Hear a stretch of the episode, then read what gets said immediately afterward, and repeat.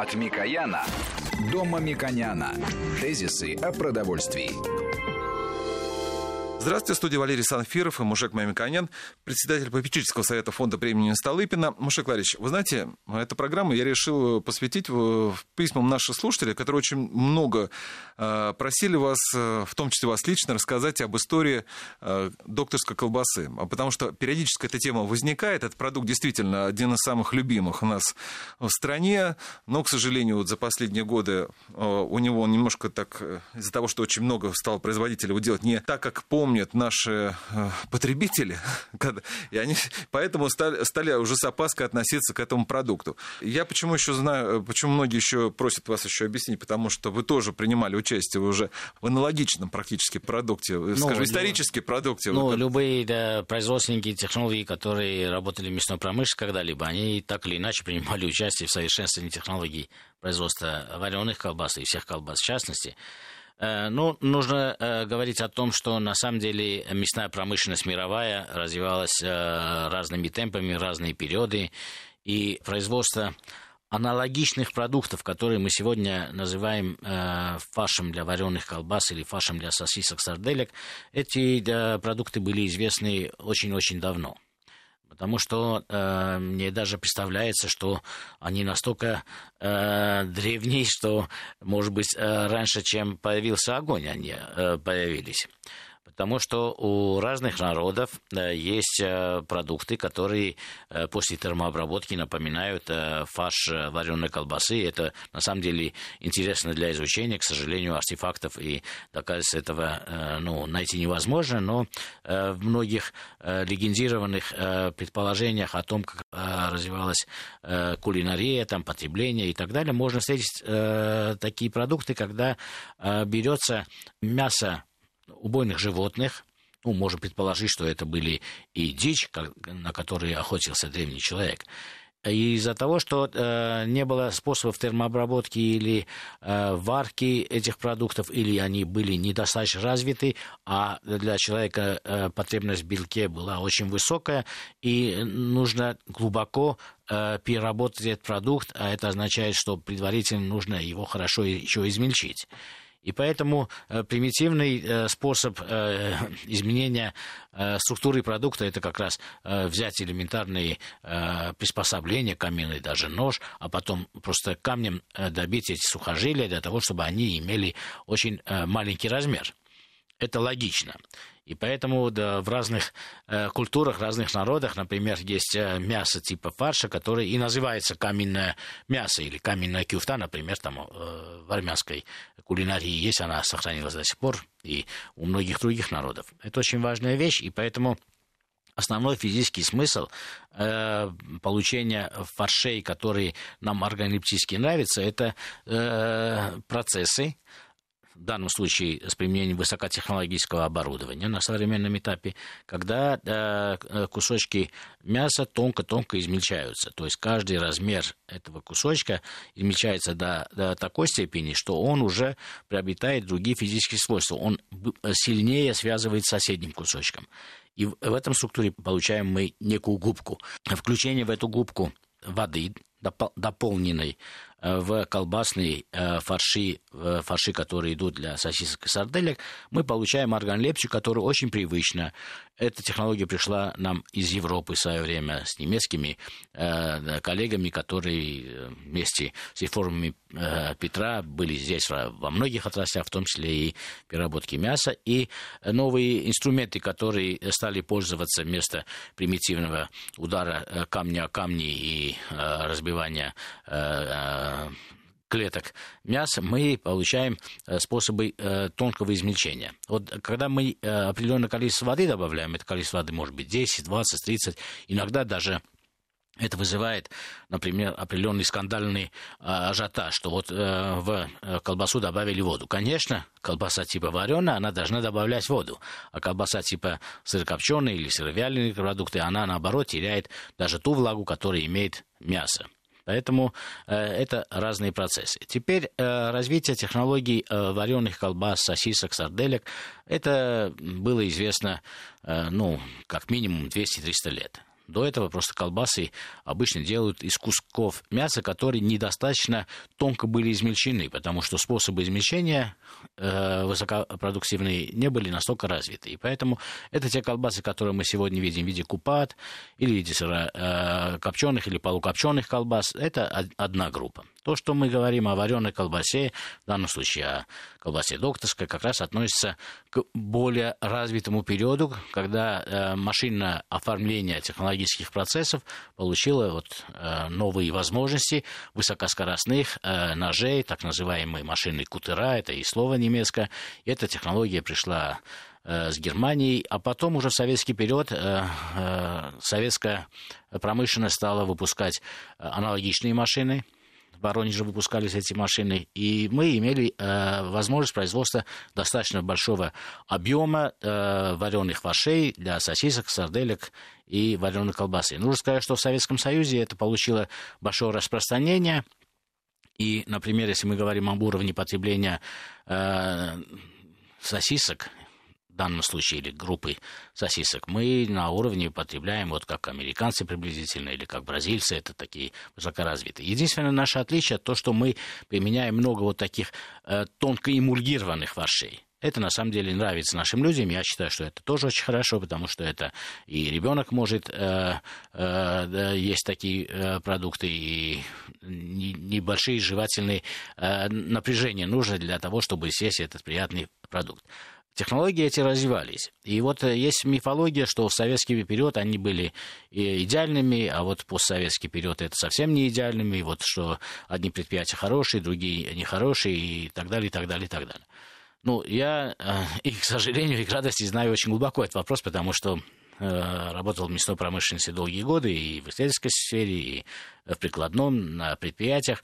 Э, э, госплан советского периода, когда планировал выпуск тех или иных групп вареных колбас, он предусматривал производство вареных колбас, так называемого высшего сорта, первого сорта, с применением огромного количества, это будет резать слух и не будет понятным, с применением огромного количества тех ингредиентов, которые мы сегодня и не применяем в таком количестве, и даже критикуем их применение.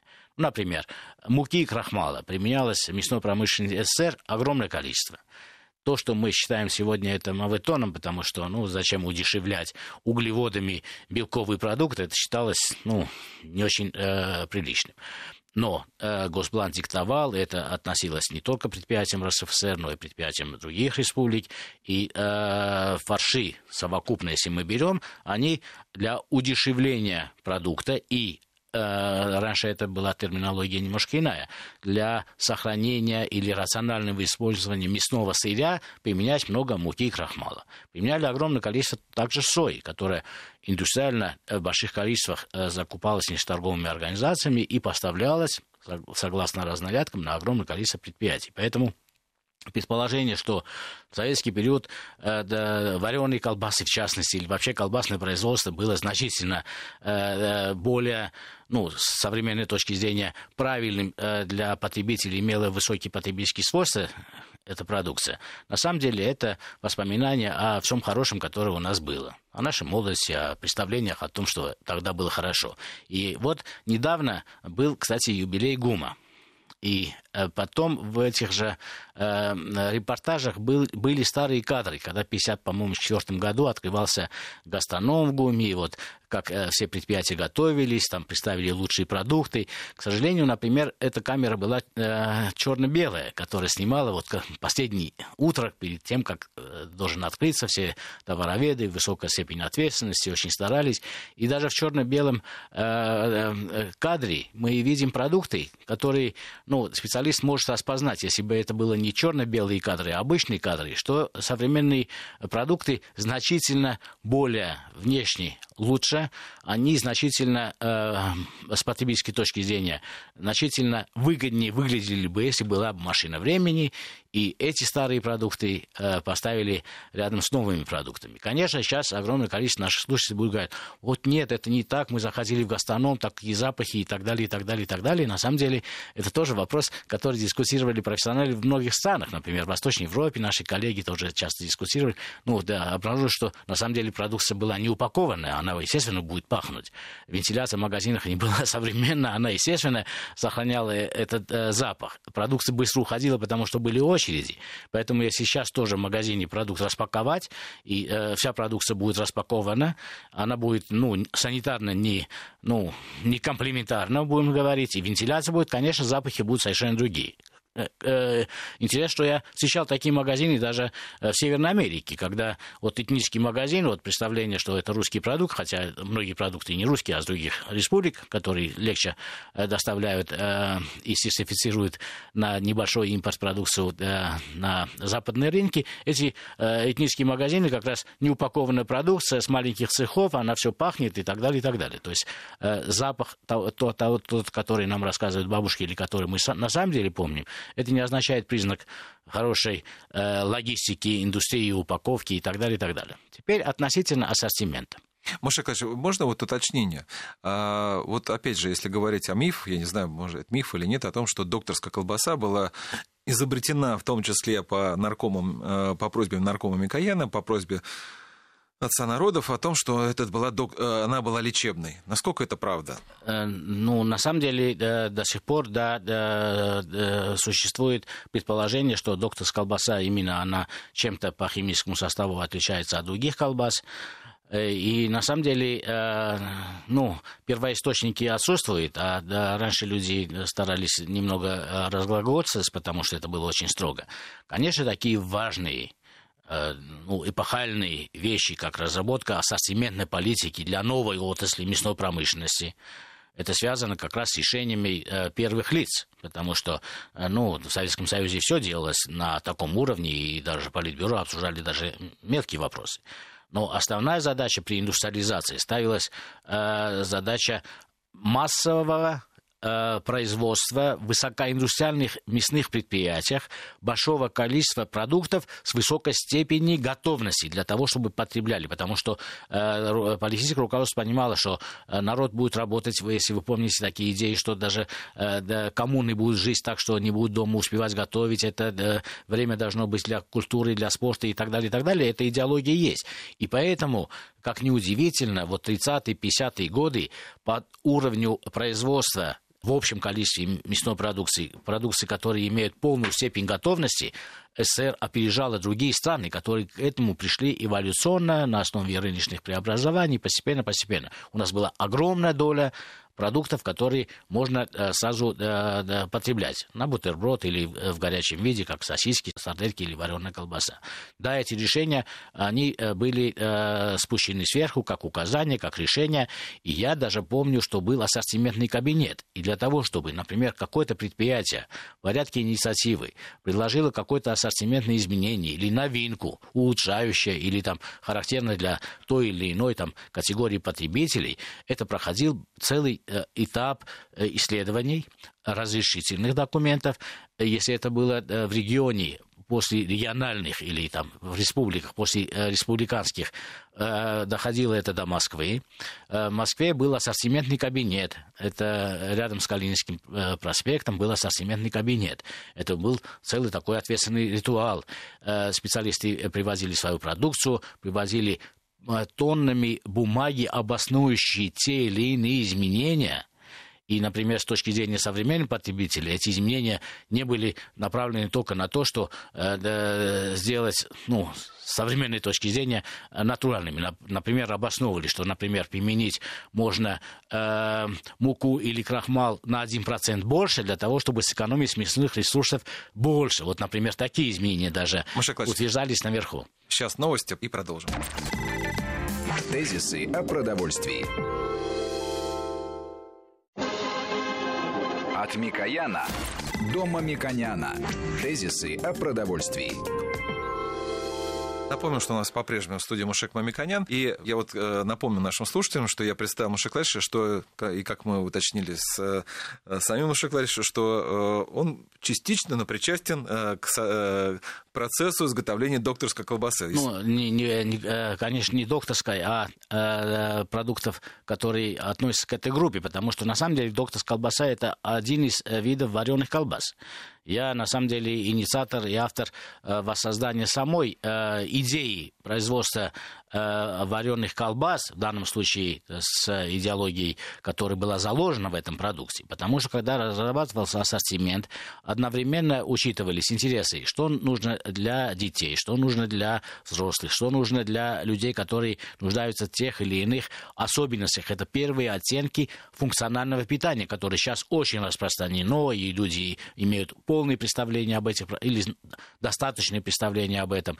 Многие торговые компании э, э, представляют эти функциональные продукты, многие исследователи занимаются, и компании занимаются. Но э, Дело в том, что э, почему изначальная идея делать часть продуктов, это не только относится к колбасе, а, делать часть продукции с пониженным содержанием жира. То, что мы практически на каждой э, нашей передаче обсуждаем, ученые нам говорят, уменьшение содержания жира – это важнее, э, важнейшая профилактическая задача для здоровья населения. Это не означает прийти к нулю. Это означает, что мы сегодня, по статистике, это зафиксировано, последние 30-40 лет в Российской Федерации, в РСФСР имеем проблему избыточного потребления животных жиров. И Раньше Министерство РСФСР, СССР, Минздравы, РСФСР, СССР, а потом уже э, России, а потом уже э, в 2012 году прямых указах, майских указах президента было указано промышленность, уменьшайте применение животных жиров, потому что людям нужны больше белков, а животных жиров. То есть эта история огромная. Почему эта идея, которая была э, заложена э, отцами-основателями, вот, и Миканом в том числе, она не была в той степени э, реализована да, в то время, когда в 30-е годы все это создавалось.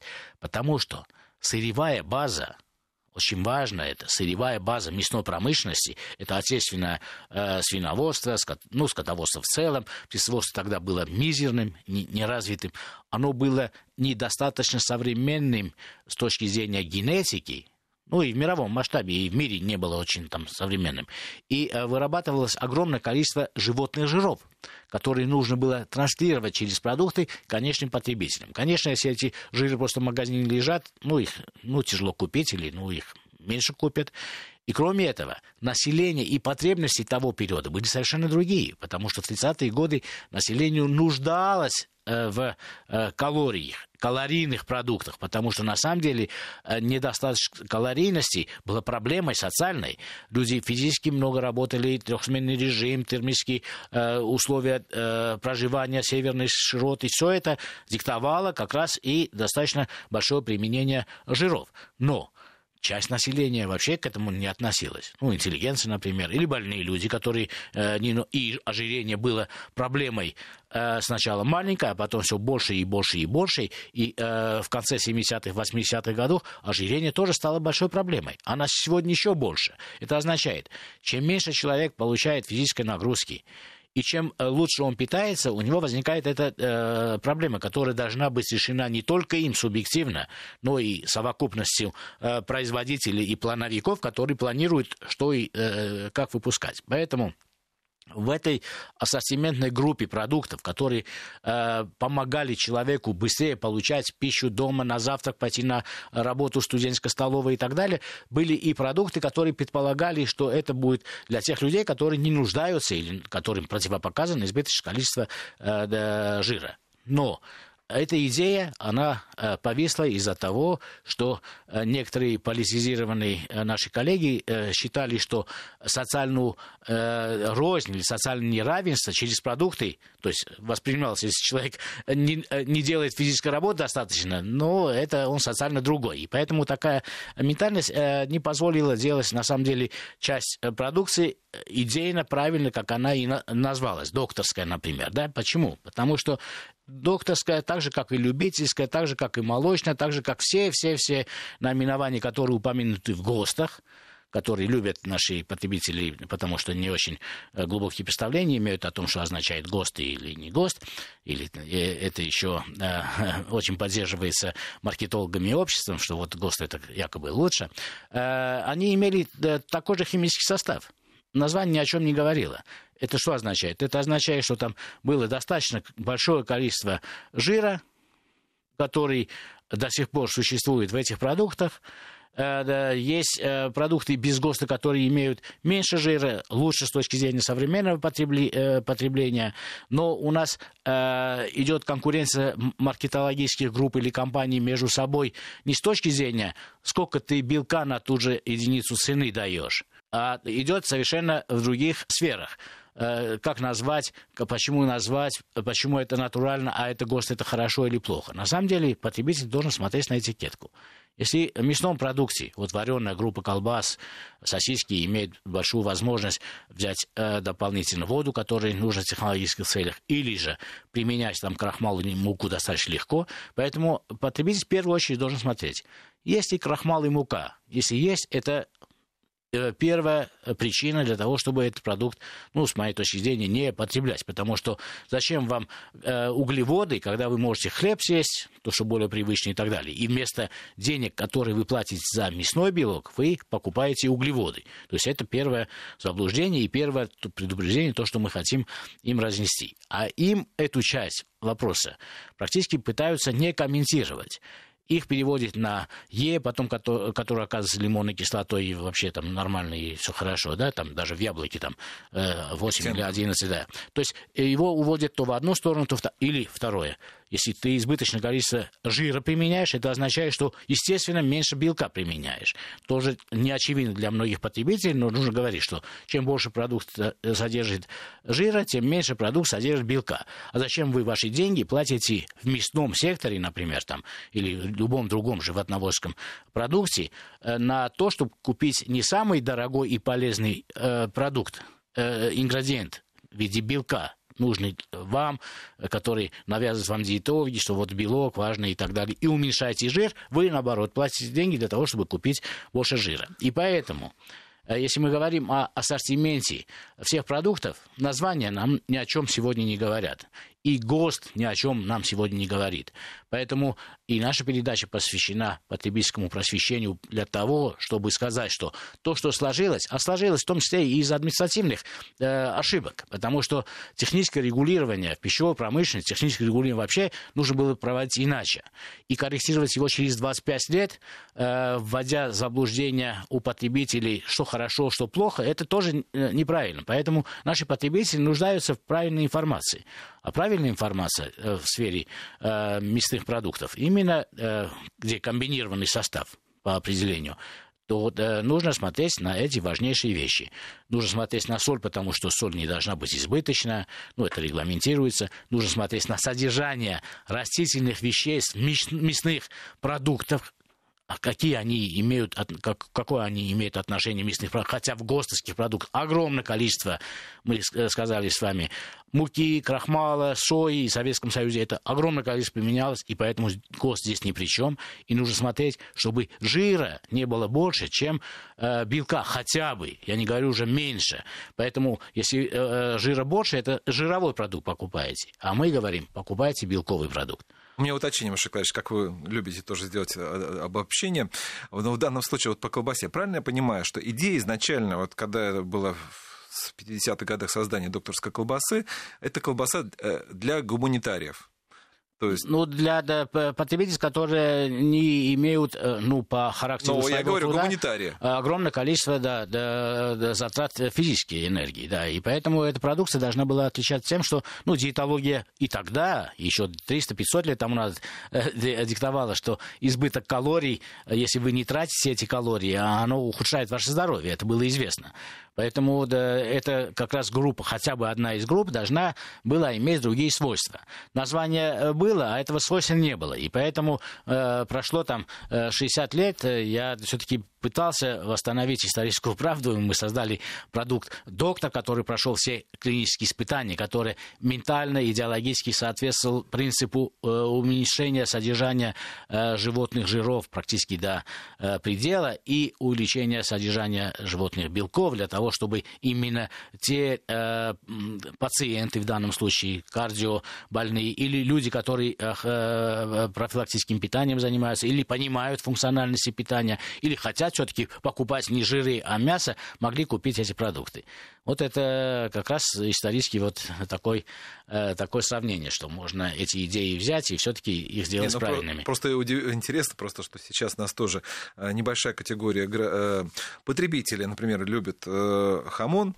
Мы помним эту историю, которая была несколько лет назад, когда у нас были ограничения, в связи с, связанные с санкциями. Вот это фактически та же группа, что раньше была связана, вот, направлял целевое направление на именно докторскую колбасу. Ну вот, конечно, это немножко натянуто, но фактически это вот так получалось. Ну что, сейчас у нас погоды и продолжим.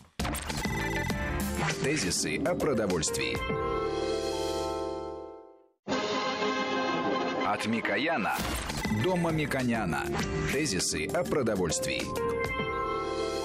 У нас по-прежнему в студии председатель попечительского совета фонда премии Столыпина Мушек Мамиканян. Мушек Ларич, мы говорим о докторской колбасе. И вот вопрос у меня, вот, э, ну, вы расширили немножко тему, вы говорите в том числе о сосисках. Вот мне вот вопрос тоже все слушатели наши задают, э, что э, я не знаю, откуда этот миф взялся, о том, что сосиски вредные, и если их есть, не больше одной штучки, но можно в неделю, и вообще лучше этим, как и газировка, не злоупотреблять. Что ну, вы скажете? Ну, во-первых, я хочу резко их дистанцировать. Э, газировка, сахар – это доказанный вред и так далее, и так далее. Это э, точно из другой категории. Если мы говорим о мясной продукции, в данном случае сосиски, эта рекомендация возникла потому, что и советский период, ГОСТы, вот так называемые, и современные производители производят огромное количество разных наименований продукции, где принцип достаточно высокого содержания жира они не меняют. Почему они не меняют?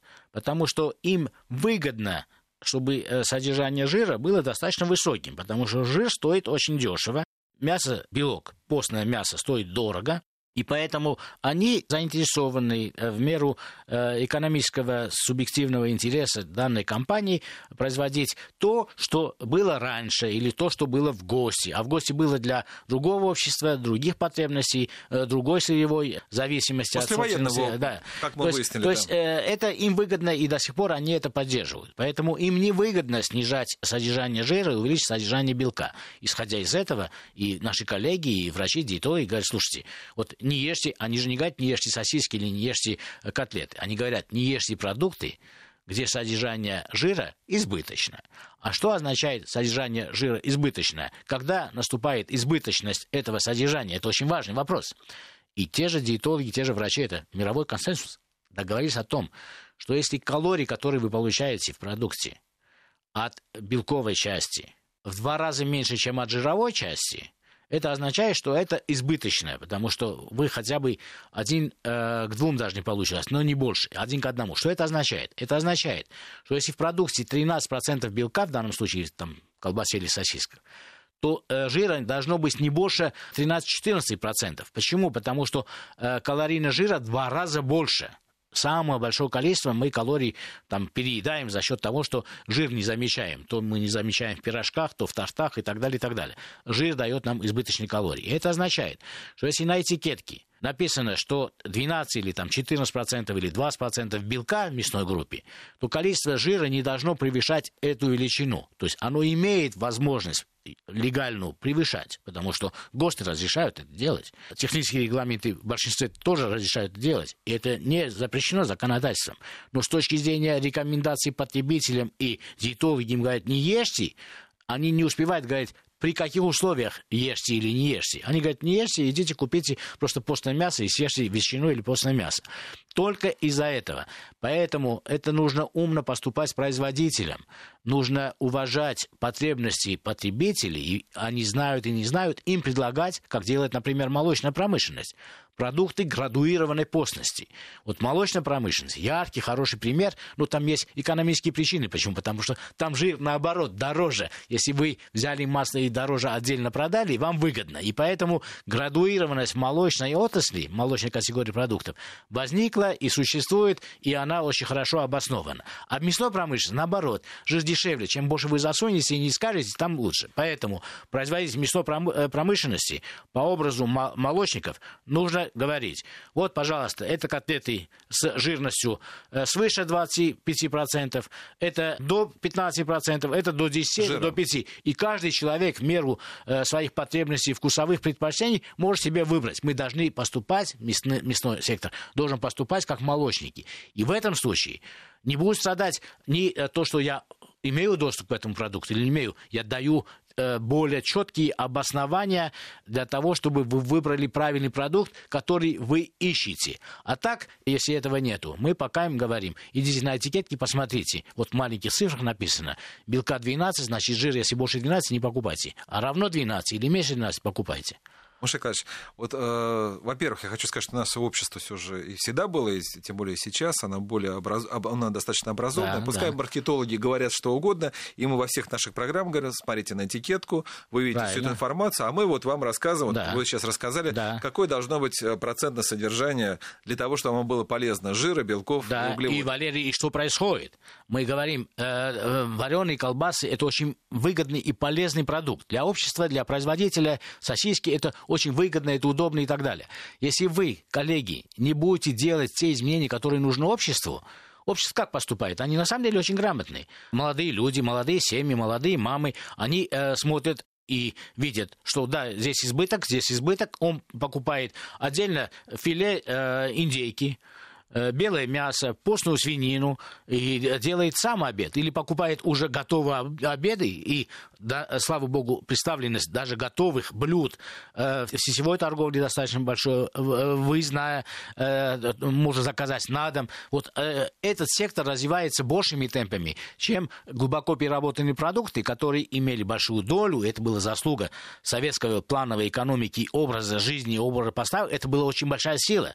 А сегодня этот сектор не развивается. Последние 3-4 года он в объеме не развивается. Почему? Потому что лю- людям не предлагают то, что им нужно, а предлагают то, что было раньше, в ГОСТах. А им это столько не нужно. И поэтому э, каждая новая генерация, каждая новая семья будет все больше переходить на другие продукты. Если им нужно готовое изделие, ну, чтобы быстрее потребить и не тратить больше времени, они, пожалуйста, они в тех же сетевых магазинах купят запеченный окорок индейки, запеченный окорок свиной, э, сваренную в каком-то соусе азиатского типа э, конечно, белое это мясо отдельная птицы. тема, мы обязательно да. с ним поговорим. Я бы хотел вернуться вот э, к продукту доктор, потому что вы э, все же решили, вы знаете, историческую справедливость, сделать полезный продукт, но уже в данном случае даже, наверное, не для гуманитариев, а ну, для всех. Поэтому, э, насколько я понимаю, вы заменили вместо Мы уменьшили животный жир, птиц. мы сделали говядину и индейку, э, и практически химический состав этого продукта похож на э, постный э, отзуб, как э, филе, ну, как вырезка, например, говяжья, приблизительно химический состав.